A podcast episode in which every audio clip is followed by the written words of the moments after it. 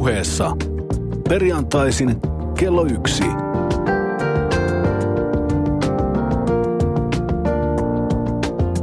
Lindgren ja Sihvonen.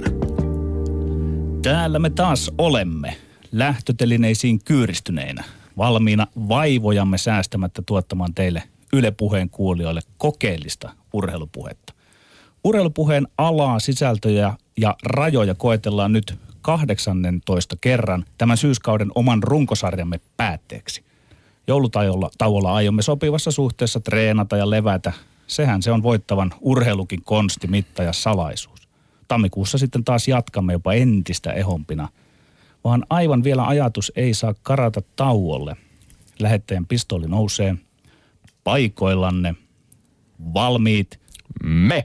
Olemme. Lindgren. Ja Sihvonen. No, je ne regrette rien, en kadu mitään, lauloi päivälleen 99 vuotta sitten syntynyt Pariisin varpunen Edith Piaf. Tiesitkö tämän, Sihvonen? Ja hmm. kuvasi täydellisesti minunkin tunteitani syksyn mittaisesta väittelytaistosta ää, tämän johtaja, johtavaksi itseään kutsuvan, mutta tuloksellisesti kuitenkin Lindgreniä seuraavan Petteri Sihvosen kanssa. Peli ei ole aina ollut ihan täysin puhdasta, mutta ainakin se on ollut kovin kovin intohimoista ja monella tapaa ajatuksia herättävää. Kiitos siitä, Petteri. Hyvä vain. Välillä olemme hieman ehkä kannoissamme jopa lähentyneetkin ja vaikka syys kauden välietapilla on tämä oma johtoasema on nyt jo turvattu, se voidaan sanoa. Tämänhetkinen johto on 9-7 ja yksi tasapeli. Mutta nyt selviää, lähdetäänkö tälle joulutauolle turvallisella kolmen erän vai niukkaakin niukemmalla suksen mittaisella kaulalla. Tuomariksi on saatu ehkä hieman epäilyttävästi Sihvosen kotikaupungista Hämeenlinnasta ja HPK-mafiasta jääkiekko nuorten maailmanmestari vuosimallia 98 ja Suomen mestari 2006 Jyrki Louhi. Hän tuomaroi meidän kolmen kohdan väittelymme pikapuoliin. Mutta nyt on aika käydä viimeiseen väittelytaistoon. Oletko Petteri valmis? Olen. Sormi on sekuntikellolla ja ottelu käynnistyy tästä. Uransa juuri tuonnottain lopettanut Jarkko Ruutu on Rotta. Rotta. Pelaajana Rotta. Rotta-pelaaja. Vielä kerran Rotta. Kurkataanpa ansiokkaan jatkoaika.com nettisivuinen keskusteluosioon. Hetkinen vain. 126 sivua, 3069 viestiä, satoja tuhansia lukukertoja otsikkona. Jarkko Ruutu, kova pelaaja vai Rotta? Minä nyt alan miehenä teen tämän aivan selväksi. Jarkko Ruutu ei ole vähimmässäkään määrin rotta, rottapelaaja. Sikäli mikäli ymmärrän, mitä rottapelaajalla tarkoitetaan. Sehän on ikään kuin tuhon sympeli, sum, symboli. Lasken väitteen, Jarkko Ruttu on roolipelaaja, ei rottapelaaja. Klassiset roolipelaajat ovat valitettavan häviävä luonnonvara. Kun Ruutu lopetti jääkiekkoileva maailma, menetti yhden legendaarisimmista roolipelaajista.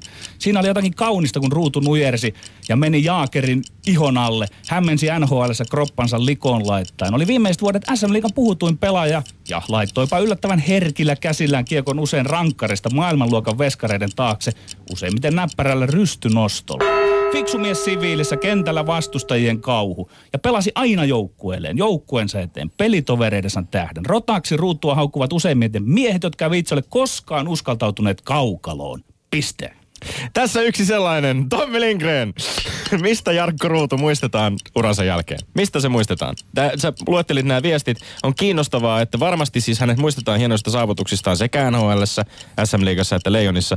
Mutta ainakin itselläni mieleen tulee kaksi tapausta heti ensimmäisenä. Juuri tämä Jaromir Jagrin aika kyseenalainen niittaaminen laitaan Torinon olympialaisissa 2006 ja sitten vuoden 2009 alussa tapahtunut tapaus, jossa ruutu puri Buffalon Andrew Petersia sormeen. Ja tämä on mun mielestä vähän surullista. Mä kyllä allekirjoitan tämän, sen, tämän sun väitteen siitä, että, että hän on nimenomaan ollut äärimmäisen taitava ja, ja tota, ihan tietoisesti roolipelaajana omaa, omaa roolia vetänyt tyyppi.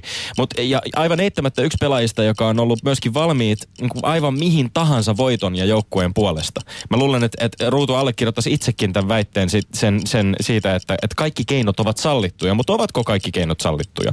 Urheilussa saattaa olla välillä vähän hiuks, tämmöinen hiuksen hieno raja siinä, että että että mikä on sallittua ja mikä ei. Jos, jos Luis Suarez olisi esimerkiksi Giorgio Chiellinia puremalla varmistanut Uruguayn jatkoon pääsyn, eikä joutunut itse pelikieltoon, ties miten pitkälle hän olisi vienyt maansa M, viime kesän jalkapallon MM-kisoissa. Mutta sitten kuitenkin tällä niin kuin omalla tavallaan pimenemisellä ja, ja samantyyppisiä juttuja on nähty myöskin ruudulla, niin hän itse asiassa teki hallaa joukkueelleen pitkässä juoksussa. Mä otan kiinni vain yhteen seikkaan, kun heti aluksi kysyt, että mistä hänet muistetaan, niin se on aika problemaattista, että te fanit muistatte, miten muistatte, lehtimiehet muistaa, miten muistaa, mutta ehkä oleellisinta on se, että miten lätkäjätkät muistavat. Ja mä luulen, että siinä on vinha ero verrattuna teihin, jotka katsotte sitä ulkoa päin. Tuollainen pelaaja kuin Jarkko Ruutu ei ole mikään rottapelaaja, vaan se on joukkuepelaaja. Hän on kuten sanoin, roolipelaaja. Hän on aivan varmasti myöskin rakentanut roolinsa tarkkaan kovalla työllä ja harkiten ja ollut taatusti myöskin aina aliarvostettu ihan puhtaasti taidoiltaan, niin kuin itsekin mainitsit näistä rankkareiden upottamisesta ja muusta taidoiltaan hyökkäjänä jopa maalintekijänä. Mutta mun mielestä jollain tavalla paradoksaalisesti Ruutu tuntuu vähän, varsinkin uransa loppupuolella, vähän jäävän oman maineensa vangiksi. Eli tuntuu vähän siltä, että, että, että kun esimerkiksi IFK ja Jokerien välisessä sodankäynnissä tämä virallinen kirjaimellisesti narri.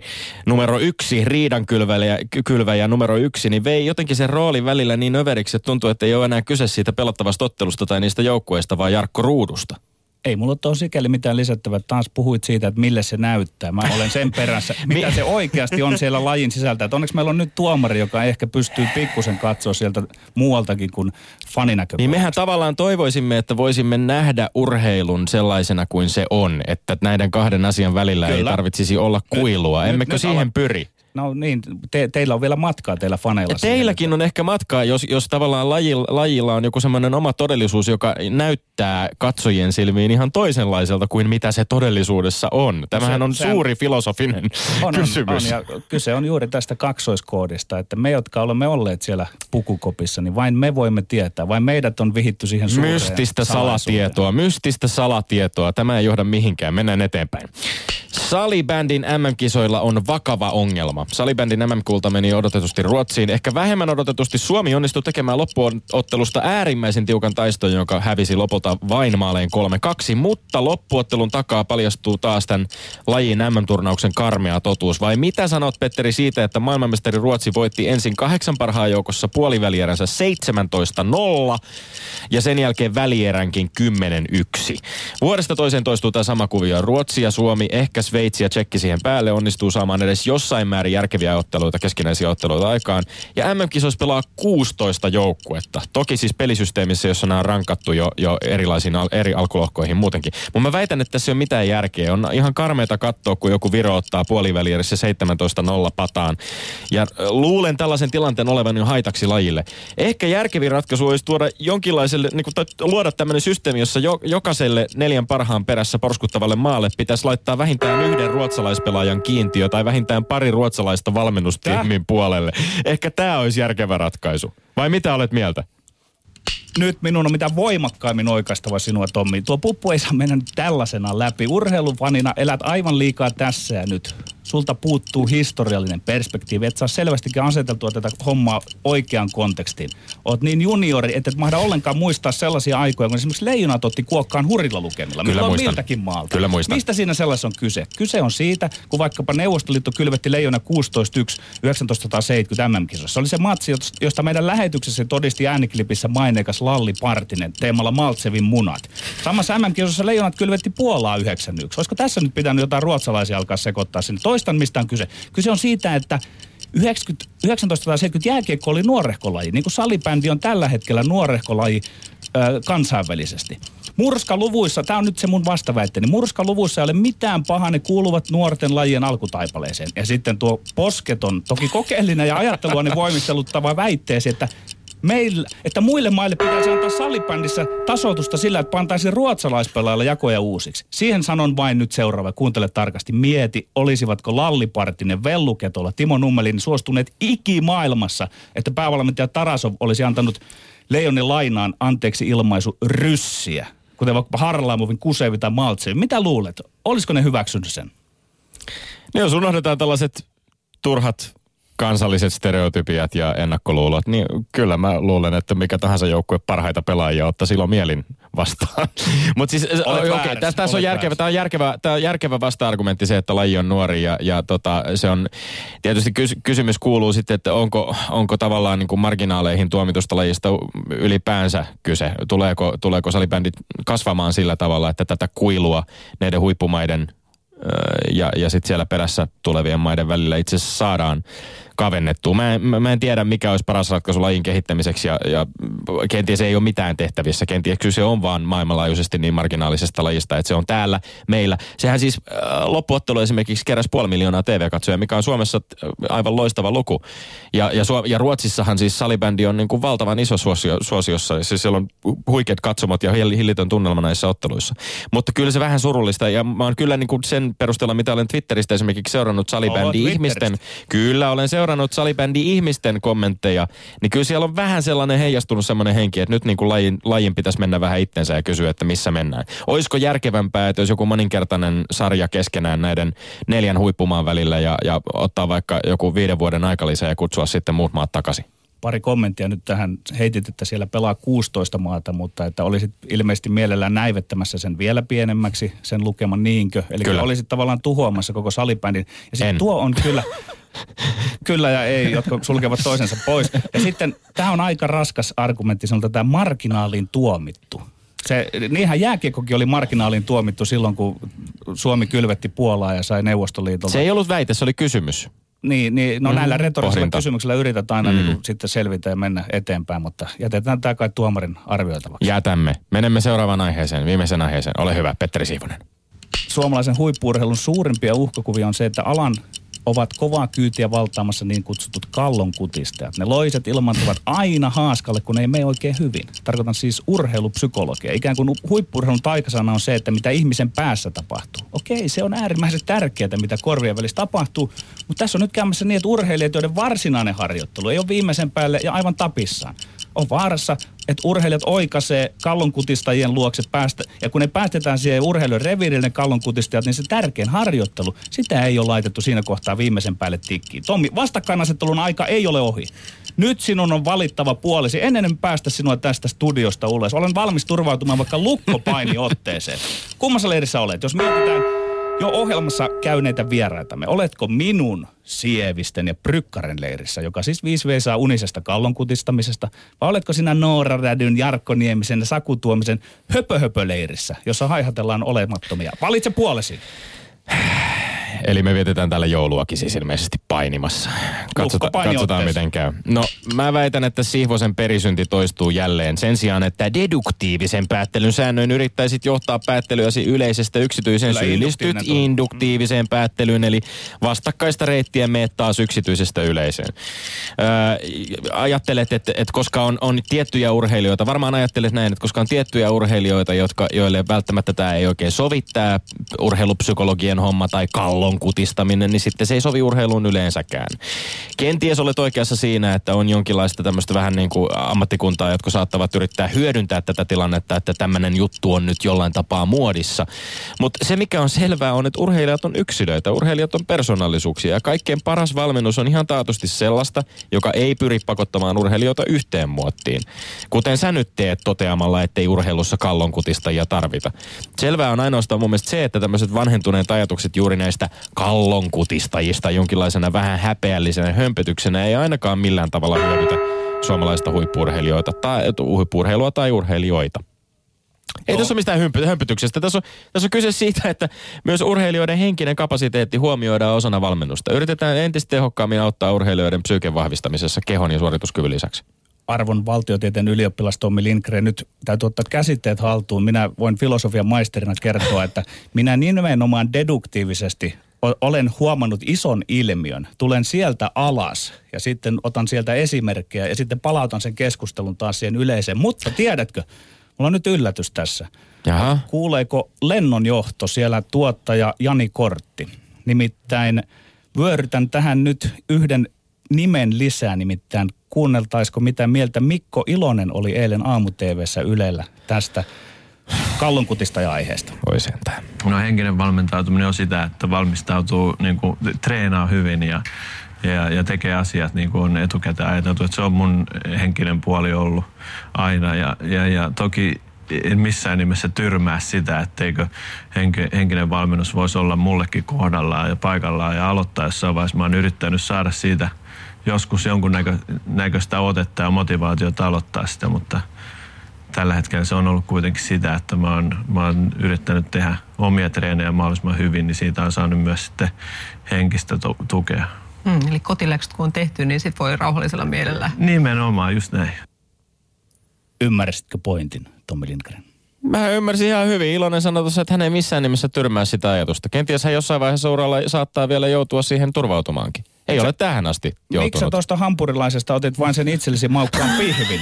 Kun, kun e- ensin löylytettiin kallonkutista ja sitten Mitä vähän, löylytettiin? Sitten Puhuiko yle- Mikko Ilonen kallon kutistajista? Tässä on Tarkoitti. kallon kutistaja puhe on aivan niin kuin siis... Voi herra Jumala sentään. Mä, mä ostan sulle joululahjaksi lahjakortin jollekin tota, psykiatrille tai psykologille. kutistajalle. Kallon Minä voin tarvita, mutta urheilijat eivät tarvitse. Se- se- no, jos sun rekordia tällä kaudella katsoo, niin voi olla, että olisit ehkä hyötynyt siitä. Ei, mutta ei siis, ei herra Jumala, eik, ei, oot sä eri mieltä siitä, että et, et joillekin urheilijoille tämä voi sopia ja joillekin ei?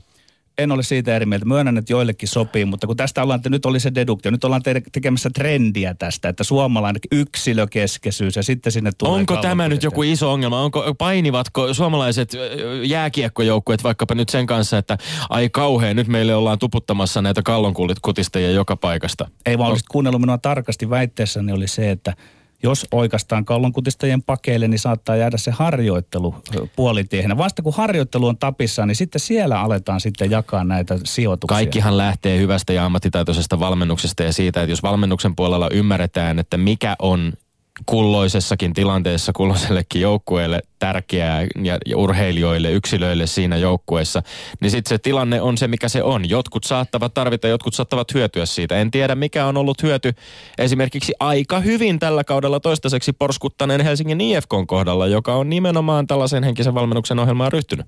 Kyllä siellä enemmän on se Lehkosuon pelikirja, joka tuottaa sitä hyvää peliä. Se tuo itse asiassa niin joukkueurheilussa, se pelikirja tuo sen itseluottamuksen. Hupsista, onko Mika Lehkosua päässyt jo HIFKnkin valmennukseen? Ka- Ai, nyt, anteeksi, nyt anteeksi, lipsahti. kuulin, että HJK. Ehkä tässä vaiheessa on pakko ottaa väliin jingle ja sen jälkeen tuomarointikeihin. Yes. Yle puheessa. Perjantaisin kello yksi.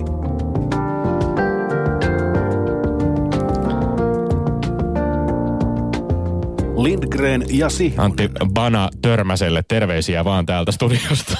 No no.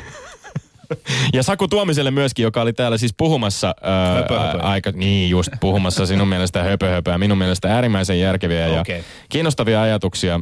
Ää, No, ehkä me kuulemme äh, entiseltä huippurheilijalta, mitä mieltä näistäkin asioista ollaan. Tervetuloa vielä kerran studioon Jyrki Louhi. Kiitos paljon. Ja äh, me olemme selvittäneet tämän konseptin aikaisemmin sinulle, eli äh, nyt olisi sinun aikasi sitten puuttua tähän meidän riehumiseen ja jakaa vähän pisteitä ja ehkä kommentoida aiheita. Ole hyvä. Selvä, kiitos. Tota, lähdetään liikkeelle Jarkko Ruudun rotta-roolista. Ilman muuta mä oon sitä mieltä, että Jakke on rotta.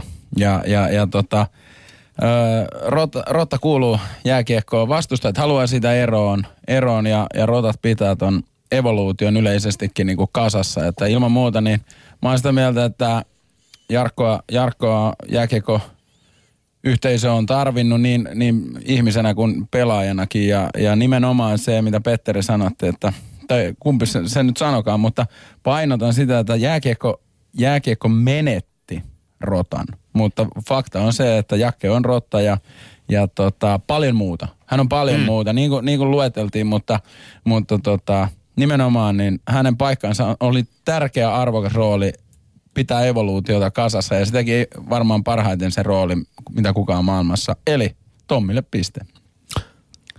Oho. Oliko tämä, menikö tämä oikein? Oli, äh, mulle, mulle tuli piste. Kyllä. Okei. Joo. Väärin se meni, mutta annetaan mennä. Eli Tommi johtaa.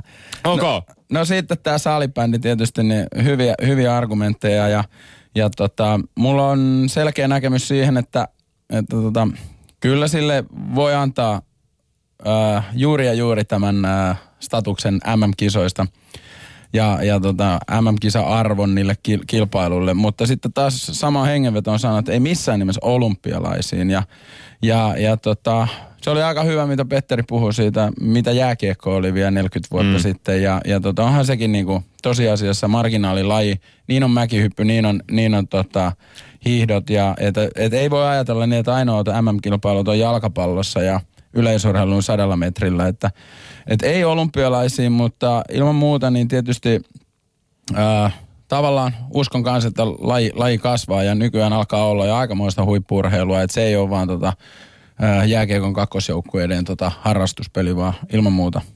Mutta se, että se ei tarkoita sitä, että mä olisin oikeastaan kiinnostunut itse siitä sitten taas niin kuin entisenä huippuurheilijalla, mutta ehkä to, tulevaisuudessa on varmasti.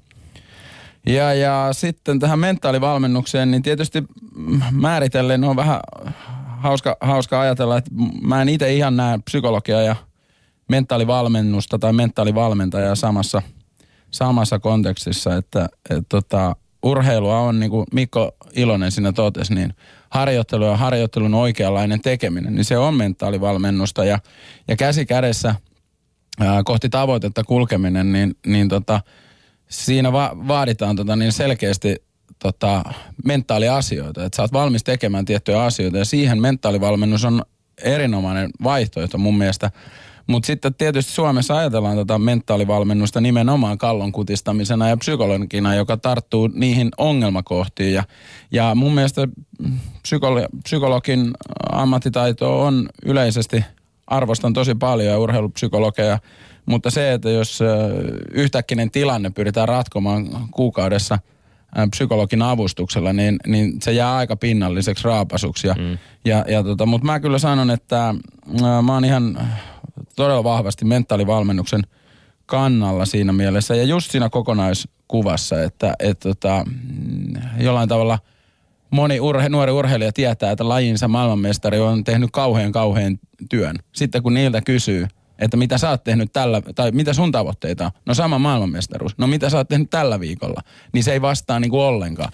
Eli tämmöiseen niin kuin asioihin niin mentaalivalmennus, niin aivan, aivan ehdoton juttu. Ja, ja yle, ylipäätään mentaalivalmennus voi olla vaikka niin urheilijan ympärille kasaantuneita asiantuntijoita, jotka kasaa sitä, niin kuin, että se on vahvempaa kokonaisvaltaista se aivojen työskentely Tässä ja on urheilu. mm. osittain puututtu aikaisemmin syksyn aikana, kun tästä aiheesta on puhuttu, niin esimerkiksi siihen, että millä tavalla urheilijat, ehkä tässä tullaan, tullaan nimenomaan siihen niin kuin tappioiden tai epäonnistumisten käsittelemiseen. Ja, ja tietysti niin kuin ihan ammattivalmentajilla sinänsä on varmasti vähän erilaista kapasiteettia. Jotkut ovat hyviä siinä henkisen puolen näissä henkisen puolen asioissa ja jotkut ehkä välttämättä eivät sitten ihan niin hyviä. Et ehkä tässä ollaan pyritty jollain tavalla niin kuin täydentämään sitä, että, että valmennuksen saataisiin tuotua myöskin tätä puolta Mm. vahvistamaan tavallaan sitä niin kuin itseluottamusta ja uskoa ja tappioiden tai epäonnistumisten käsittelemistä ja niin poispäin. Mm. Mutta tuntuu, että ne maailmanmestarit, ketä on ja on pärjännyt urheiluurallaan pitkälti, niin, niin tota, he ovat heidän itsensä mentaalivalmentajia sillä tavalla, Se että he on, toteuttaa mm. niitä asioita, mitä yleensä mentaalivalmentajat tuo ulkopuolelta. Okei, peruutetaan nyt itse asiassa vielä mm. tähän, tästä jäi piste jäi jakamatta itse asiassa edellisessä öö, mm, väittelyssä, eli kun puhuttiin salibändistä, niin mihinkäs Ehkä suuntaan tuomari se oli vaan ovella retorisesti. Kallistui, Pitää niin en tiedä. Me, me pidetään tässä nyt jännityksessä. Mä oon edelleen vähän hämmentynyt siitä, että mä, mä tavallaan jopa koin, että, että tota, ehkä Sihvonen argumentoi tämän ruudun vähän Älä itseäni nyt paremmin. siellä, mä älä. melkein jopa, Hei, mutta mi- mitä tää otan on pisteen, nyt? otan tietysti Niin. ilolla vastaan. Mutta joka Nyt tapauksessa niin äh, Eukon, ei kun anteeksi, mä olin laittanut tuohon Eukon kantoon ver, versus salibändi, mutta si, siitä menee Petterille piste ilman muuta. Okei. Ilman muuta, että, että Eukon kantoa ei, ne, ne vois evätä ja saappaa heitot pikkuhiljaa, mutta niillekin on tittelit. Ja, ja tota, sitten tämä mentaalivalmennus kyllä, eli ilmeisesti Tommille. Ja Tommille pisteet 2-1. yes. Mitä mä nyt lasken? Kyllä se näin on nyt sitten hyväksyttävä. Häme, mi- Hämeenlinnalaisuudesta huolimatta. Hä, niin, täällä on kahdella kaverilla Pipo päästudiossa, yhdellä ei. Niin, mä oon syntynyt 60-luvulla. Milloin Niin, se, ootte me ollaan 70-luvun miehiä molemmat, eli ehkä tämä pipopäisyys nyt sitten ratkaisi tämän homman, kun ollaan aina puututtu tähän val- vähän tuota tuomareiden subjektiivisuuteen siinä, että miten näitä pisteitä jatketaan. Ei, ää, ää, kiitoksia, mahtavaa Jyrki Louhi. Eli äh, poistumme siis joulutauolle tilanteessa 10, 7 ja yksi tasapeli. Siitä on hyvä jatkaa. Siitä on hyvä jatkaa keväällä. Yle puheessa Lindgren ja Sihvonen. Niin, Jyrki Louhi, entinen ammattijääkiekkoilija ja nykyinen kauppatieteiden opiskelija. Tervetuloa vielä. Kiitos paljon. Miten tuota, riittävätkö nämä epiteetit, että entinen ammattijääkiekkoilija ja nykyinen kauppatieteiden ylioppilas? No aika pitkälti, että tota, vielä, vielä odot, odotellaan tota vastauksia gradun hyväksyttävyydestä ja, ja, ja tota, toivottavasti 2015 aika nopeasti tota, niin, niin aloitetaan maisteri, maisteri louhena sitten. Ja, ja tota, mutta tietysti aika paljon ollaan tässä urheilussa tekemisissä edelleen, että et kyllä mä, mulla on yhtiö, joka pyörittää motocross, motocross-tiimiä ja, ja, Kerro ja tota, siitä. No meillä on nuoria, nuoria lahjakkaita kuljettajia saatu ohjattavaksemme ja, ja tota, pyritään luomaan olosuhteita kansainväliselle huipulle ja, ja tota, meidän pojat tota, ajavat tota, Euroopassa Euroopan mestaruussarjoja ja, ja, ja tota, siinä, siinä tota, ollaan vasta, aloitetaan toista toimintavuotta tiiminä, mutta tota, ilman muuta on iso sisältö mun elämässä ja, ja sydämen työtä. Mä muistan lukeneeni, että tämä on laji, joka on sulle ollut intohimo jo sun peliuran aikana, johon se sitten ehkä peliuran jälkeen pystyt vähän itse myöskin ehkä heittäytymään enemmän, pitääkö paikkansa? No kyllä joo, että tota, silloin kun pelattiin, niin silloin joutui tota, niin ajaa yhtä pykälää pienemmällä vaihteella sitten, mutta nyt ajetaan sitten isoimmalla vaihteella. Joo, topputtelemaan varmaan, ettei Kalervo kummalla tupsahda jostain tota metsästä eteen. Jyrki Louhi vielä, mä saan nyt oikeastaan vähän palautettua keskustelua siihen mentaalivalmennukseen ja muuta. Että koet itse varmasti sitten olevasi niin osa tätä mentaalivalmennuksen rinkiä omassa roolissasi siellä motocrossin puolella. No kyllä, ja, ja tuossa tota, huomannut, törmännyt varsinkin lätkäuran jälkeen moniin huippuurheilijoihin. Ja, ja tota, koulukaverini esimerkiksi maajoukkueen ratsastaja, kenttäratsastaja Julia Savonlahti, niin äh, hänellä on olympia kultamitalisti valmentajana Saksassa, ja, ja tota, mutta tietyllä tapaa niin se yhteisö on aika pieni. Ja, ja tota, mä yritän olla tämmöinen Aki Hintsaa lainaten kuningas Salomon, maailman viisain mies, joka, jonka viisaus perustuu muiden viisaiden ympärillä olemiseen. Ja, ja, ja tota, mä en halua olla mikään tota, kaiken, kaiken tietävä ekspertti, vaan mä, mä käytän asiantuntijuutta siinä, että mä haalin, haalin tota vielä viisaampia ympärillä. Äärimmäisen kiinnostava artikkeli tällä viikolla uh, urheilulehdessä juuri äsken hieman väärässä yhteydessä mainitusta Mika Lehkosuosta, joka, jonka tota, ja hänen tulostaan Hongan valmentajaksi ja siitä, miten, miten radikaali oli tavallaan Lehkosuon kyky myöntää, että hän ei tiedä kaikkea ja pyrkii nimenomaan siis rakentamaan ympärille semmoinen laaja valmennustiimi, jossa voi olla myös myöskin häntä itseään viisaampia, häntä itseään ehkä paremmin lajia ymmärtäviä tyyppejä, mutta kyse on nimenomaan tiimityöskentelystä. Nimenomaan tästä ja niin kuin yleensä itse mä ajattelin se, että mä olisin toivonut itselleni samanlaista tukimentoria jo lätkäuran aikana, että tavallaan sieltä puuttuu aika paljon semmoinen yksilöllinen valmennus, koko aika menee eteenpäin, mutta, mutta jos ajatellaan nyt niin kuin tätä Julia, Julia, joka tähtää olympialaisiin, niin, niin tota, muuta, muutaman periodin jälkeen, niin, niin tota, eilenkin toissa päivänä todettiin fysioterapeutin kanssa, että hänen nilkassaan on esimerkiksi tietynlaisia parannus juttuja, joilla pystytään sitten tota parantamaan hänen ratsastusta. Mä en voi semmoista niinku havaita. Ja, ja tota, mutta mä, ym, mä haluan olla just jakaa sitä ymmärrystä, että mä en tiedä kaikkea, mutta että ö, voidaan ratkoa niitä ongelmia ja, ja niin päin pois kiekkourasta äh, puhuit jo, mainitsit, niin tota, mä, äh, oli tämmöinen kiinnostava, kiinnostava sitaatti, joka, oli, joka löytyi jatkoaika.comin haastattelussa, jossa kuvasit lopettamisen jälkeen suhdettasi jääkiekkoon näin. Se oli voimakas palo ja polte jo pienestä pitäen. Tuki, turva, usko ja johdatus. Kiekkoileminen oli minulle vahva suunnannäyttäjä ja tarvinnut epäröidä, mitä elämässäni teen. Lisäksi tulen ikävöimään kaikkea, mitä siinä rinnalla tuli, niitä mukavia asioita, kilvoittelemista, menestymistä ja kehittymistä. Kaikki oli makeaa. Voittaminen ensisijaisesti. Jos, jos hienointa on voittaminen, niin osaatko, osaatko kuvata sitä, että mikä, mikä siitä tekee niin hienoa? Ja vaatiko voittojen tavoittelu urheilussa ylipäänsä niin kuin tietynlaista luonnetta? No siihen jää koukkuun. Että okay. sanotaan näin, että kun pienenä voittaa paljon, niin haluaa voittaa jatkossakin. No le- leikki leikkinä, mutta tota, toi pitää edelleen aika hyvin paikkaansa ja, ja tota, tietysti samoja asioita kaipaan, mutta sitten taas toisaalta niin en olisi halunnut päivääkään pitempään pelata. Eli, eli tota, se on ollut se johdatus ja, ja tota, tämmöinen niin kuin välittäjä siihen, että mä oon oppinut, oppinut ihan oikeasti niin kuin ymmärtämään niin sanottua elämänkoulua ja, ja, ja tota niin, niin, kyllä se toivottavasti ne ominaisuudet ja kiihko, mitä liittyy siihen urheiluun ja, ja voittamiseen, niin ne, ne säilyy myös niin kuin, ja mä, mä löydän kohteita niille, mihin mä voin tätä ominaisuuksia, kuten ahkeruutta ja päämäärätietoisuutta sitten ohjata. Jyrki Louhi, minä en ole kovin paljon voittanut, en pelaajana enkä valmentajana.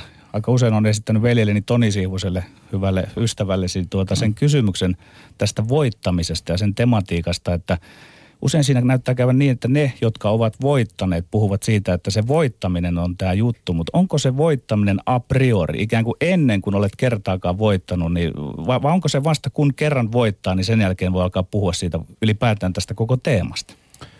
No mä näen kyllä, että urheiluuralla ehkä vielä enemmän mua, mua ohjasi se tota, tämmöinen yksilön menestyminen kumminkin ja kehittyminen. Varsinkin, niin kuin, että, että tavallaan niin kuin se polku polku, että nyt mä annan kaikkeni, niin mua ei niinku, mä pyrin kehittymään niin hyväksi kuin mahdollista. Ja, ja totta kai niinku haluaa, haluaa voittaa. Ja ne voittamiset on varsinkin joukkueurheiluissa, mestaruuksien voittamiset ja tommoset, niin nehän on niitä johdatuksia, että, että sitten ne on niinku se, niitä porkkanoita. Mutta kyllä mä oon vähän samaa mieltä, että ei, ei mulla, ei voi ajatella, että pitää joka päivä voittaa. Muutenhan se olisi urheilun arki, olisi aika, aika tota, tyhmää, mutta sitten taas jos ei olisi mahdollisuutta voittaa, niin olisi se sittenkin aika tyhmää. Että. Niin jollain tavalla joskus tuli semmoinen hätkähdyttävä ajatus itselleni siitä, että eh, urheilussahan suurin osa urheilijoista joutuu urheiluuransa aikana kokemaan no niin kuin käristetysti ajateltuna paljon enemmän häviämistä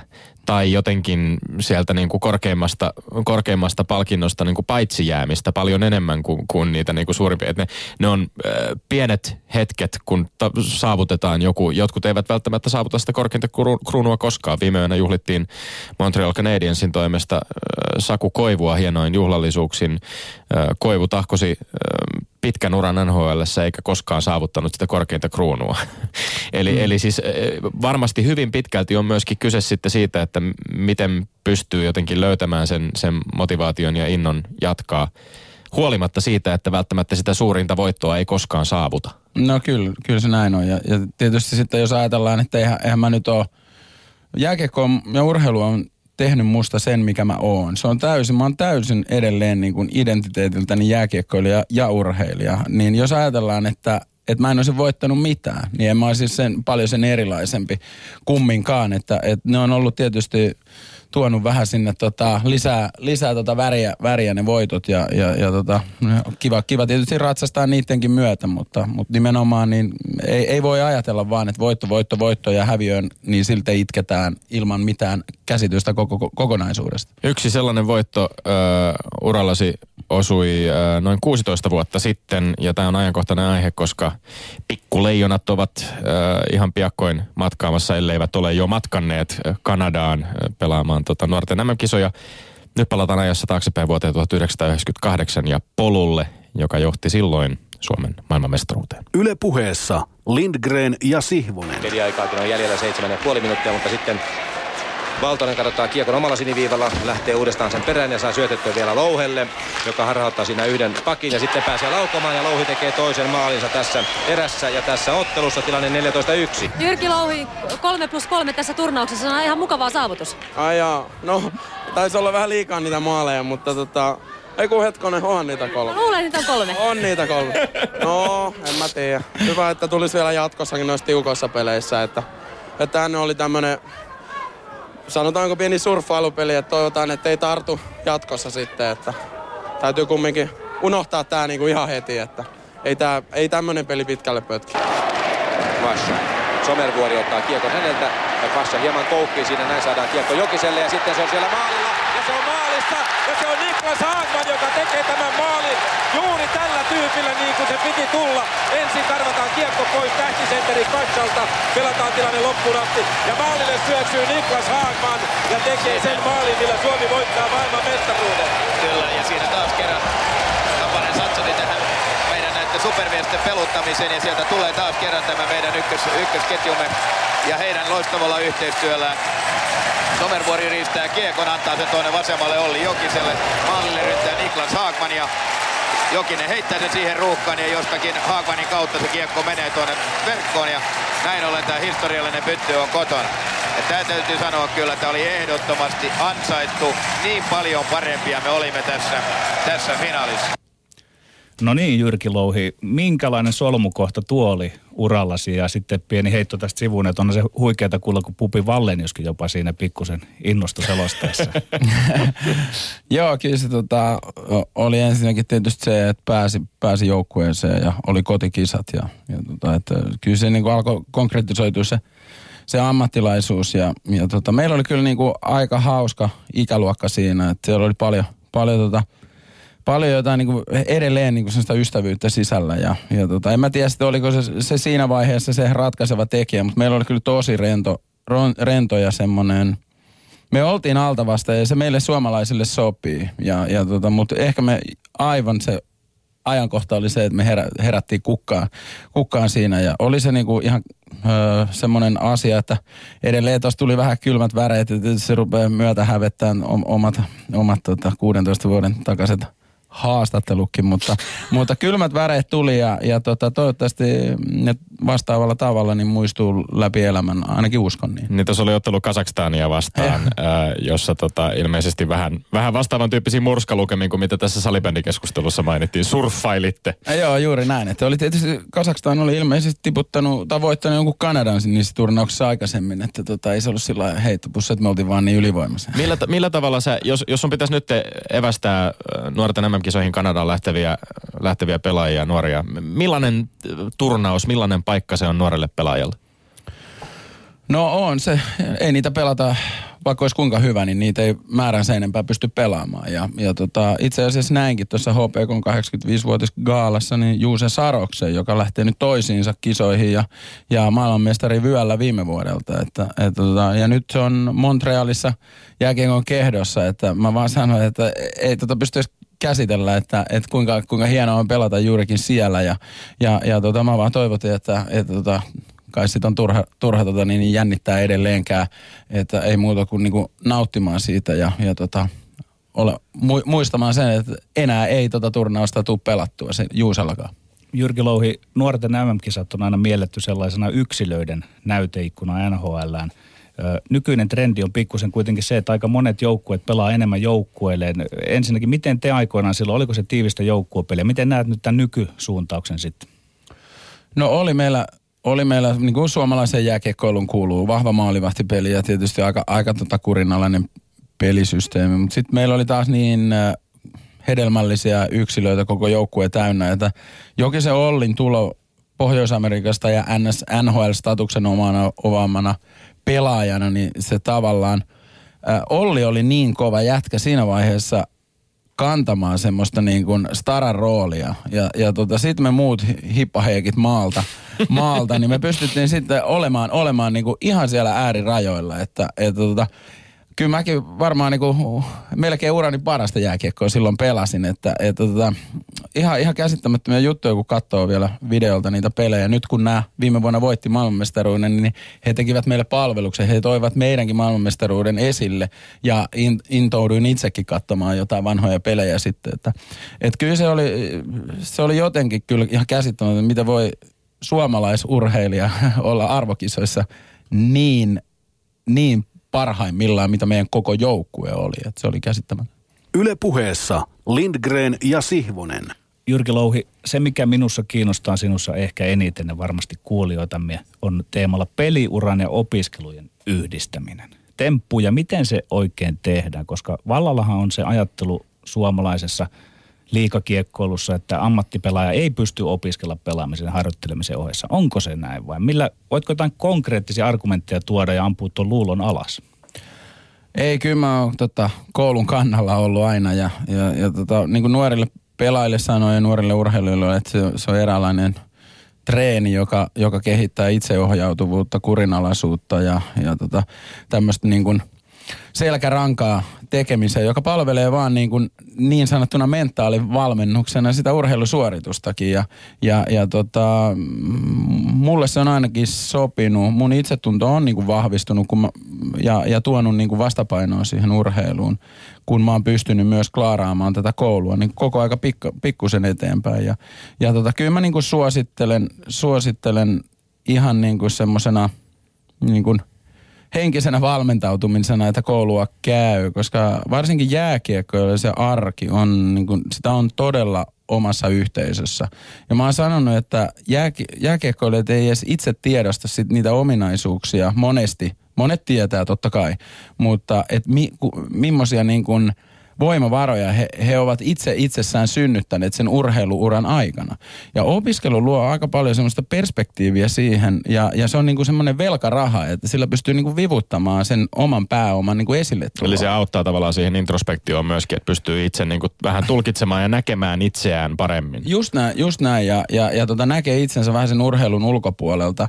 Ja, ja tota, mä, mä oon niinku sitä mieltä nimenomaan, että, että tota, musta tuli paljon analyyttisempi ja, ja tota, näin niin kuin kokonaiskuvan parempana. Ja mun mielestä urheilija, joka näkee niin kuin itsensä ympäröivässä yhteiskunnassa muunakin kuin vain sinä lämääjänä ja rystysyöttäjänä, niin kuin jääkiekkoilijoista nyt puhutaan, niin se palvelee kyllä urheiluuraakin. Nuoret herrat Jyrki ja Tommi, te veitte vähän sfääreihin nyt tuossa tuon puheeni. Nimittäin mä haluaisin nyt Jyrki Lohi sinulta kysyä konkretiaa. Kerro oikeasti olevasta ja ollesta keskiviikon treenipäivästä, joka on NS-välipäiväpeleistä. Miten silloin treenasit ja opiskelit? Mitä se on käytännössä? Entäs sitten tiistain pelipäivä? Sama kysymys. Ilman tätä konkretiaa tuosta ei, niin kuin, ei, ei nämä uudet junioripelat ei saa kiinni. Miten sitten on mahdollista tehdä? Kerro. No periaatteessa en mä nyt ennen treenejä mitään lukenut, mutta kyllä, kyllä se on ainakin niinku äh, viimeisen, kellonaikoja viimeisen, viimeisen kymmenen vuotta uralta, niin kyllä se oli sen äh, kello 12, jos oli lounaalla tai sen jälkeen puoli yksi, niin, niin tota, milloin nyt pääsi kotiin sitten lounaan jälkeen puoli kaksi. Niin kyllä mä luin aina joka päivä sen neljä tuntia. Bussissa ihan sama juttu menomatkalla ja, ja, ja tota, ei mua oikeastaan häirinnyt, vaikka bussissa jotain meteliä olikin. Ja, ja tota, valitettavasti joskus sitten vieraspeleistä kymmenen aikaan oli pakko sitten lukea tentteihin, mutta että, niin, niin kyllä mä periaatteessa opiskelin koko aika ja, ja tota, valit, varsinkin sen takia, kun en ollut niin nopea oppimaan, niin siihen meni sitten se kymmenen vuotta valmistua yliopistosta, tai valmistua, emmehän mä vielä valmistunut, mutta tota, niin, niin koko aikahan se oli sitten se arki, ja jotenkin tuntui ensimmäisten nuor, tämmöisten niin kuin ammattilaisvuosien niin kuin jälkeen, että se, se hengailu, hengailu oli vähän niin kuin sitten taas ainakin mulle henkilökohtaisesti vähän semmoista niin kuin turhauttavaa. Että sitten ajattelin, että no hetkinen, että tässä pitäisi nyt jo, jotain treenata. Sitten jos sitä ajattelin, että no ei kannata nyt liikaa treenata, niin sitten tavallaan opiskelu oli niin kuin täydellinen vaihtoehto. Oliks, äh, olitko poikkeus? O, ehkä, nyt jos ajatellaan tässä vähän, kun kuuntelee sun puhetta ja ehkä, ehkä miettii vähän semmoista niin kuin stereotyyppistä kuvaa jääkiekkoilijoista, tai sitten jos ajattelee tätä, että oot, oot oikeasti ammattilaisurankin aikana keskittynyt esimerkiksi opiskeluun samaan aikaan, niin se varmaan kuitenkaan ei ole, se on enemmän poikkeus kuin sääntö. Tuntuuko siltä, että mm, tämän niin kuin joukkueen sisällä tai jollain tavalla jääkiekkoyhteisössä, niin katsottiinko sinua ollenkaan kierroon tämän se, seurauksena vai miten oli? No ei, ei katsottu, mutta kyllä mä tietysti ei sitä nyt niin hirveästi niitä opiskelevia pelaajia ollut bussissa. Ja, on, ja onko, tota, yli, jatkaisin ehkä vielä tähän nopeasti mm. vähän si, si, siihen, että et, tota, onko ylipäänsä, minkä verran pelaajat puhuu keskenään siitä, että mitä uran jälkeen, tai mitä sen jälkeen, kun lätkäura on ohi? No valitettavan vähän, että, että mä oon sanonutkin, että jääkiekko on ehkä ongelmallisinta siinä, että alkaa niin nuorena jo tienaamaan ja sitten kun pääsee ammattilaiseksi, niin se on niin, niin selkeä vaihtoehto, että kuka, kuka se urheilija on henkisesti ja fyysisesti, mitä se tavoittelee. Se, on, se annetaan tohon noin. Mutta sitten monet urheilijat, esimerkiksi ajatellaan vaikka Laura Lepistöä ja ja, ja tota, Kiira Korpea, niin ihan maailman huippuja. Mutta jollain tavalla niin ne ei kokenut sitä, että, että se on niin siloteltu se heidän tulevaisuus urheilijana ja, ja hehän ovat molemmat myös samalla alalla kauppatieteilijöinä ja, ja jotenkin tuntuu, että jääkiekkoilijoita ainakin niin kuin häiritsee se, että se jääkiekko kulttuuri ja, ja yhteisö on niin vahva, vahva jo ja, ja se on niin kuin ammatin harjoittamista. Se on jo työ, heille työ. Niin siinä on niin vaikea enää ruveta niin kuin punnitsemaan itseään, että, että mikä, mua, mikä muu mua kiinnostaisi. Koska ja, ja tota, paljon on niin kuin halukkaita opiskelijoita uran loppuvaiheessa esimerkiksi Petri Paakaslahti, mutta sillä meni puoli vuotta, että sillä ei ollut mitään tietoa, että mikä sitä edes kiinnostaa. Mutta nyt, nyt hän on meidän koulussa, kauppakorkeakoulussa, ja, ja tota, löysi sen jutun sieltä, mutta monilla menee paljon pitempään, ja, ja tota, se on se vaikea juttu, että ne ei tiedä, että mikä, mikä heitä kiinnostaa. Osa tietää, ja koko aika mahdollistetaan. Pelaajayhdistys tarjoaa koulutusmahdollisuuksia enemmän ja enemmän, ja, ja, ja tota, mutta onhan urheilu valitettavasti aika irrallinen niin kuin tavallisesta niin kuin elämästä verrattuna esimerkiksi johonkin Sveitsiin, missä urheilijan ura nähdään jo niin kuin koulutuksena. Urheilijat ei käy niin paljon esimerkiksi yliopistossa, kun niillä on jo pörssiyhtiöihin työpaikka. Ja, ja meillä, meillä ei niin kuin, urheilija ei ole mikään, sillä ei ole mikään koulutus. Ja sen huomaa eläkkeistä ja kaikista muistakin. Latvia, Liettua. Siellä saat olympiamitalin tai kultamitalin, juttelin Jarkko Alahuikun kanssa, niin, niin tota, hän paini, paini, että esimerkiksi niin saa 800 euroa sen jälkeen eläkettä loppuelämänsä. oliko se nyt Liettua ja oliko se nyt kul- kulta, no panna mitalista, niin se kuulostaa paljon paremmalta, niin, niin tota, mutta nä, näin se vaan on, että se on niin irrallinen juttu, mm. että siinä olisi paljon niin kuin yhdistettävää mun mielestä, mutta helpommin sanottu kuin tehty. Mm. Voidaanko me kuitenkin ymmärtää, sanotaan nyt jääkiekkoilijoita, ehkä muitakin urheilijoita, tuossa mielenkiintoisessa vastauksessa hahmottelit sitä, että sitä täytyisikin tehdä ikään kuin kaksi työuraa. On yksi työidentiteetti, mikä sitten ehkä pitäisi purkaa, sitten hankkia se toinen, niin se on ehkä helpommin sanottu kuin tehty. No joo, toi on kyllä hy- tosi hyvä pointti, koska, koska mä olin ehkä sen verran keskinkertainen ja epävarma urheilija, että sit mun piti pedata sitä toistakin elämää. Mutta kyllähän tietysti niin, jos sä meinaat kansainväliselle huipulle urheilussa, niin sen, ei siinä liikaa voi rönsyillä. Mutta se, että ei se opiskelu tarkoita sitä, että se on kahdeksan tuntia päivässä sitä opiskelua, vaan, niitä, vaan, vaan vähän semmoista niin kuin opettelua, että mikä voisi niinku kiinnostaa. Että semmoista niin pientä tasapainoa, mutta sä oot Petteri ihan oikeassa ja, ja se ei kaikille sovi ja, ja tota, niin kuin sanottu, niin mulle se sopi, mutta... Yle puheessa Lindgren ja Sihvonen. Puhutaan Jyrki Louhi hetki lopettamisen mahdollista tuskasta tai helppoudesta tai jostain siltä väliltä. Tämä linkittyy aika vahvasti myöskin näihin jatkosuunnitelmiin ja siihen Kyllä. epätietoisuuden tunteeseen, kyllä. Kyllä. Miten sinä tunnetasolla koit ne hetket, kun lopetit ja sitten hieman sen jälkeen siitä? No ehkä mä olin tunnustellut jo siinä useamman vuoden itseeni, että, että mun keho ei fyysisesti eikä henkisesti ei enää kestä niin kuin sitä työmäärää, joka vaatii munlaiselle pelaajalle olemisen tai kehittymisen siellä huipulla. Ja, ja tota, mä olin aika hyvin siihen niin kuin valmistautunut sillä ja, ja tota, päivääkään niin kuin sanoin, en ole katunut, enkä olisi halunnut päivääkään pitempään pelata. Mutta silti kyllä, vaikka mulla on ollut niin kuin kohteita, on ollut motocross ja toi valmennus muidenkin kuin motocrossereiden kohdalla ja, ja opiskelut, mihin mä oon saanut kohdistaa niitä ahkeruuksia ja päämäärätietoisuuksia, mitä mussa nyt sitten on ollut. Mutta silti välillä tuli semmoinen ajatus, että mikä on se yhteisö, mihin mä haluan. Haluanko mä oikeasti olla tuolla konsultti alalla, missä tällä hetkellä työskentelen, onko se se mun juttu? Vai onko mä enemmän urheiluyhteisöiden jäsen? Onko mä jääkiekoyhteisöiden jäsen? Että kyllähän mä niin kuin jossain vaiheessa mietin sitä, että tämä on kyllä tosi rankka paikka, paikka jos, jos tota niin, niin se ura loppuu vähän niin kuin ilman ajatusta, ajatusta ja suunnitelmia sitä tulevasta. Että et ky, näin se vaan on. Sä oot todennut, että vaikka itse olit eh- ehkä just viimeisen parin vuoden aikana jo tavallaan tiesit, että, että tämä viimeinen, kun palasit HPK vielä pariksi vuodeksi pelaamaan, että ehkä sen, sen sopimuksen päättyessä sitten niinku ura olisi, olisi paketissa. Öö, mutta oot todennut myöskin, että lopulta sitten kuitenkin loppu tulee todella äkkiä. Se tavallaan tapahtuu vähän niin kuin yllättäen joka tapauksessa. Niin olihan se tietysti. Kyllä mä muistan edelleen ne hetket, kun me pelattiin tota viimeinen kotiottelu ja, ja sitten tota viimeinen vierasottelu tota, Playoff, playoffeissa sarjakatkolla haka, joo, se, se, se, oli sääli, sääliplayerit, joo. Ja, ja tota, niin, niin. Ky, mutta kyllä mä muistan, että, että tota, arvosta, arvostamani Ilves-yleisö, niin ne huomioi mut siinä viimeisessä hetkessä. Ja silloin tuntui kyllä niin kuin tosi oudolta, että ei vitsi, en mä halua tälle edes tälle Ilves-yleisölle tuottaa sitä, että mä en enää sinne tuu. Ja, ja, ja, ja tota, että olihan se kyllä se niin kuin se, siinä kun arki kumminkin tähtäisi siihen, että joukkueena mennään jatkoon playoffseihin, teet, hoidat, venyttelet, huolat kehoa ja teet ihan samalla tavalla sitä arkea. Että.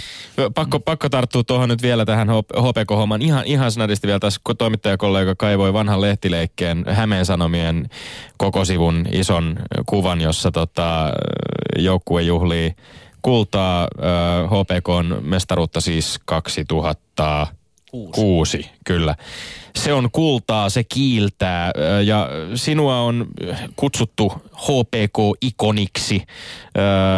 Paitasi on, on jäädytetty HPKn to- toimesta. Viime yönä tosiaan, niin kuin mainitsin aikaisemmin, Montrealissa juhlittiin näyttävästi Saku Koivun uraa. Osaatko kuvata ollenkaan, miltä nämä tällaiset kunnianosoitukset tuntuu? Muilla elämänaloilla ei ihan yhtä usein törmää tämmöisiin vastaavan tyyppisiin ilmiöihin. Että onko kyse, tää, täällä Petteri Sihvonen tässä studiossa aika usein vähän ehkä nälvien puhuu faneista ja siitä, miten fanit näkevät lajin, mutta onko kyse jollain tavalla tällaisissa niinku uranjälkeisissä kunnianosoituksissa nimenomaan pelaajien ja fanien välisestä suhteesta? Sä puhuit tässä aika hauskasti jopa niinku suhteesta Ilves-faneihin, mm. tai siihen, miten he kunnioittivat ja ottivat, ottivat niinku siinä tilanteessa sut.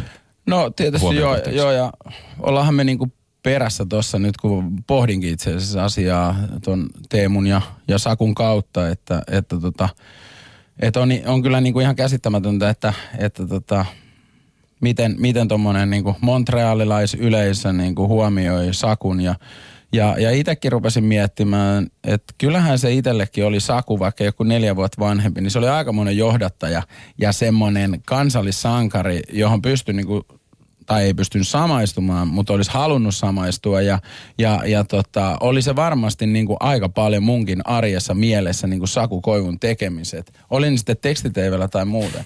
Mutta tota, tietysti itelle, itelle niin kuin varsinkin mä, mä, mä koen, mä oon tosi ylpeä siitä, että tietysti hämeenlinnalaiset huomioi, huomioi mut vuonna 2011 tästä urastani, koska, koska mä en ollut kumminkaan mikään niin kuin, ää, pistepörssien ennätysten rikkoja tai mitään. Et mä, mä tein pitkän päivätyön ja varmasti on pelannut tuulollaan ohella siellä eniten runkosarja- ja playoff-pelejä ja olin monessa mukana, mutta ehkä, ehkä sitten se kokonaisuus, mä ainakin haluan ymmärtää sen, että, että mä, mä kuuluin siihen Hämeenlinnalaisen jääkiekko-yhteisöön ö, huolimatta, että pelasin, pelasin niin kuin jokereissa, että ne ei niin kuin hy, hylännyt mua. Ja ihan sama tavalla niin kuin Sakun kohdalla, että, että vaikka viimeiset vuodet se pelasi tota... Niin viisi vuotta Anaheimissa, mutta sitten kuitenkin. Niin, mm. että et, kyllä, kyllä se on tota, se, sitä jäsentää koko aika mielessä, että mikä, mikä on sen arvo. Mutta mä oon Pohjanmaalta kotosi ja, ja tota, asuttiin Seinäjoella tai Nurmossa, nykyinen Seinäjoki.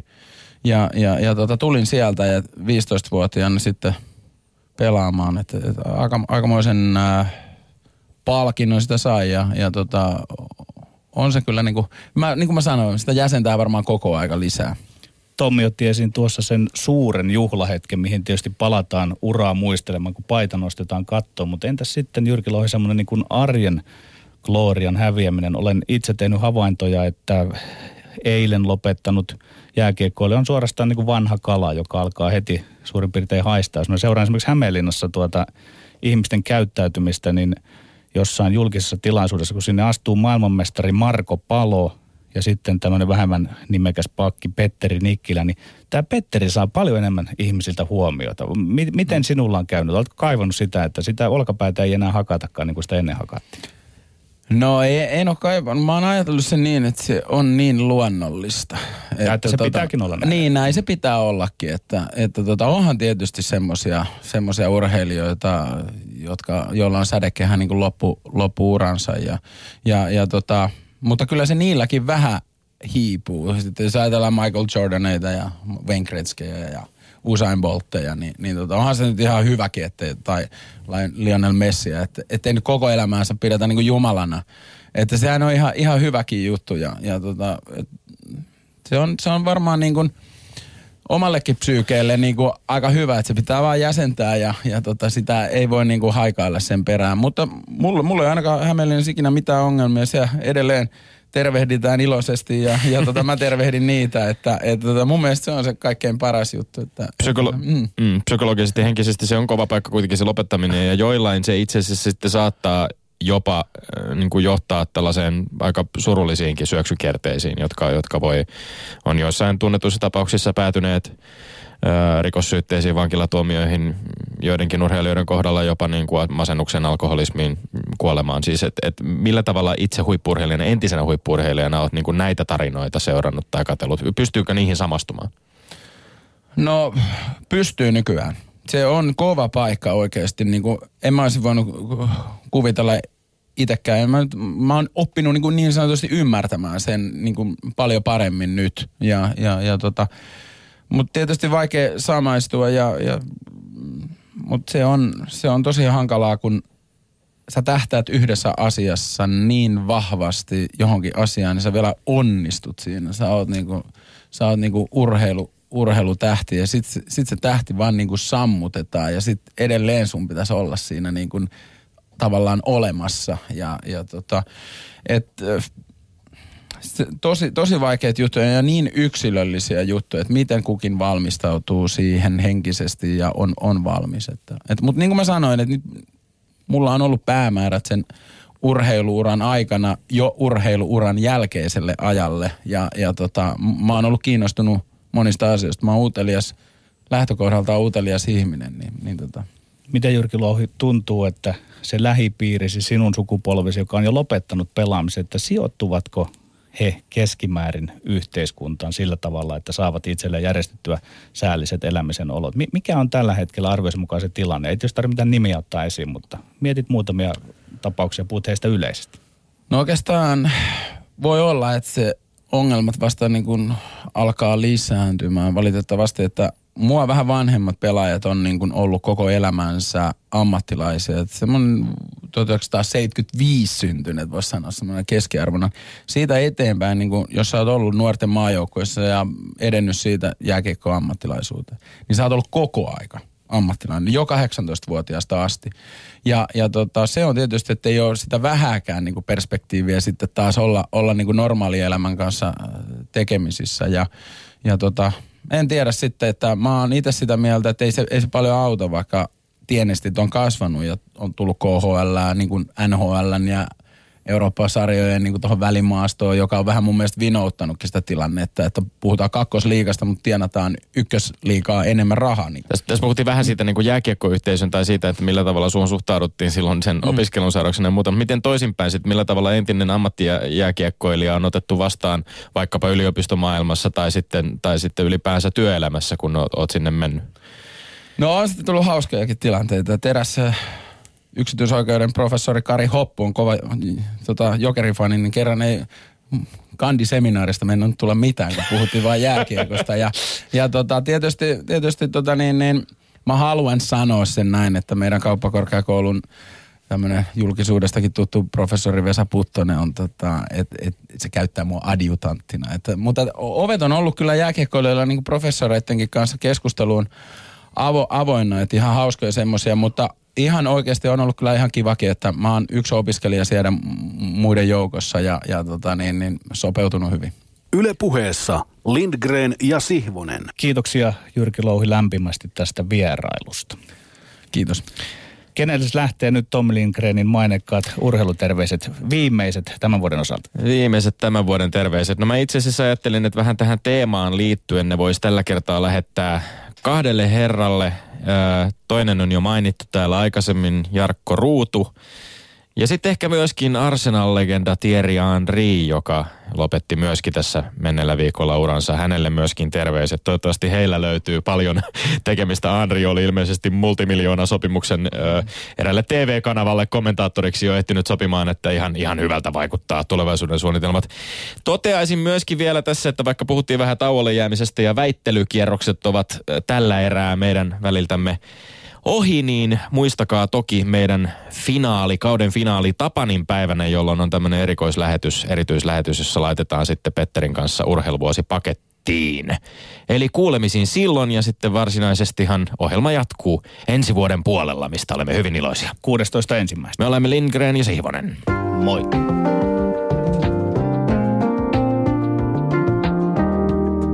Yle puheessa. Perjantaisin kello yksi.